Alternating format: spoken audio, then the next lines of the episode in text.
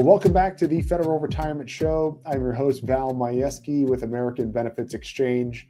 And today we're going to talk about a topic uh, that we get asked a lot, especially when we work with uh, DoD civilians that work on military bases. A lot of them have had previous military time.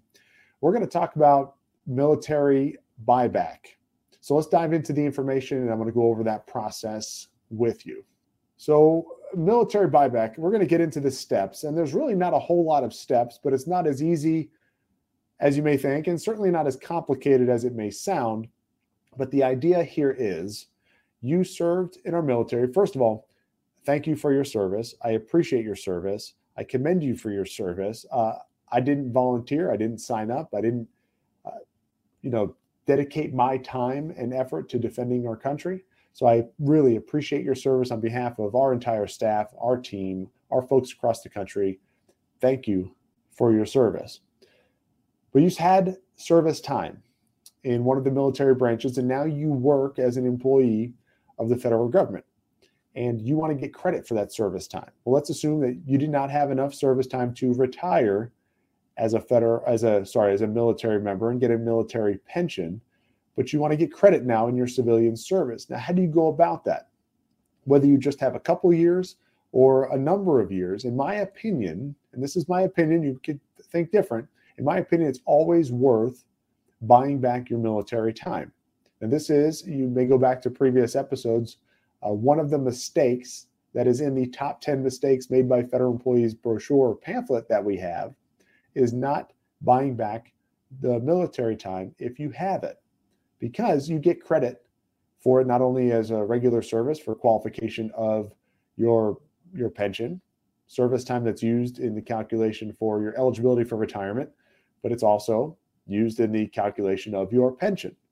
So in, again in my opinion not every situation is the same so this is not a 100% everybody needs to do this blanket statement but in most cases that i run across it is well worth the time and effort and money that it costs to buy back your military time so you can get more out of your pension as a now civilian CSRS or FERS employee. So, what's the process look like? Well, it's not as easy as just walking in to your HR department and saying, Hey, I want to buy back my military time. What do I do to do that? You can't just walk in with your checkbook, say, How much does it cost? Write the check, and now everything is good to go. There is a process involved, and we're going to go over that step by step. Now, if you have any questions about this, I'm going to keep this pretty general. You may have specific questions. You may run into some hiccups and things along the way because this is by no means perfect. If you've done things with the government before, there are things that get missed or messed up or forms lost or didn't get sent in properly, what have you. We can walk through those unique scenarios. So reach out to us, please fill out the form on our website. We be in contact with you to go over your particular situation. But let's just say in a perfect world, everything happens the way it should.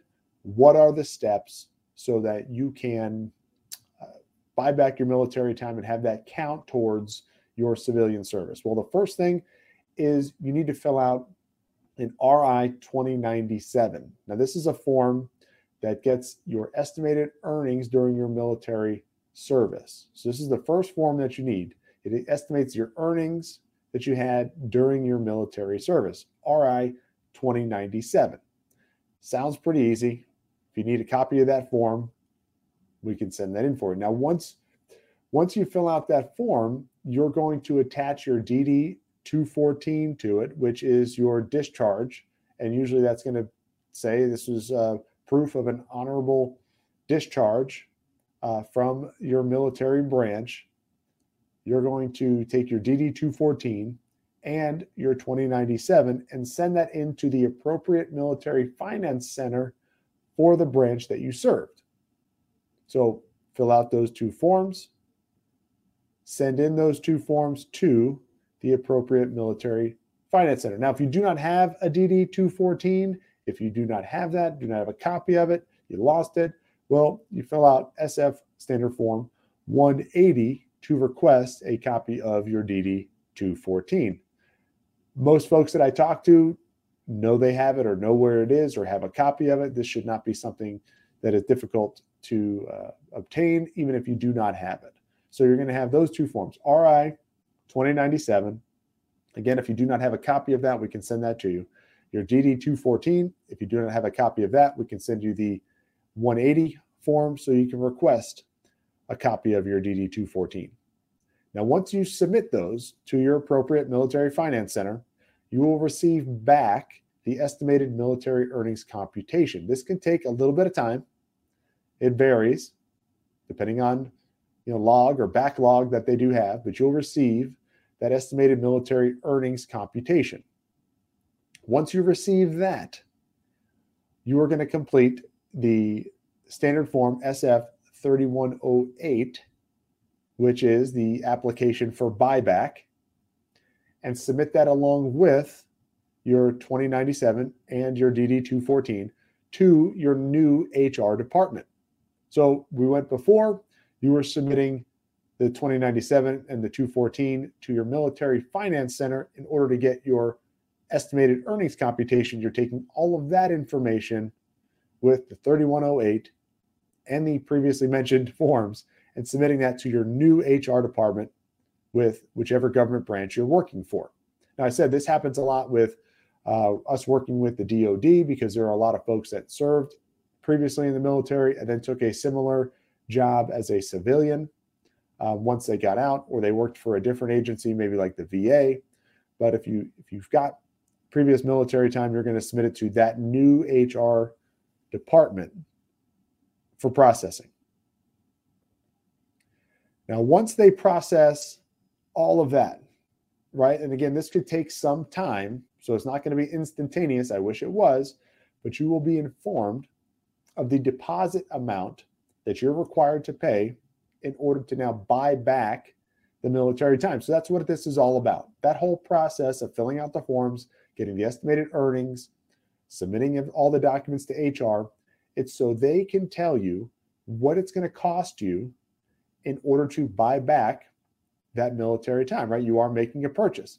Now, here's the thing that buyback amount may contain some interest in it. Why interest? Well, if you separate from service, you have three years, up to three years from the time that you took your civilian job to buy back your military time before you start being charged interest on the deposit. Let me explain that again. So, if you want to minimize the amount of money it's going to cost you to buy back your military time, I would recommend doing it sooner than later.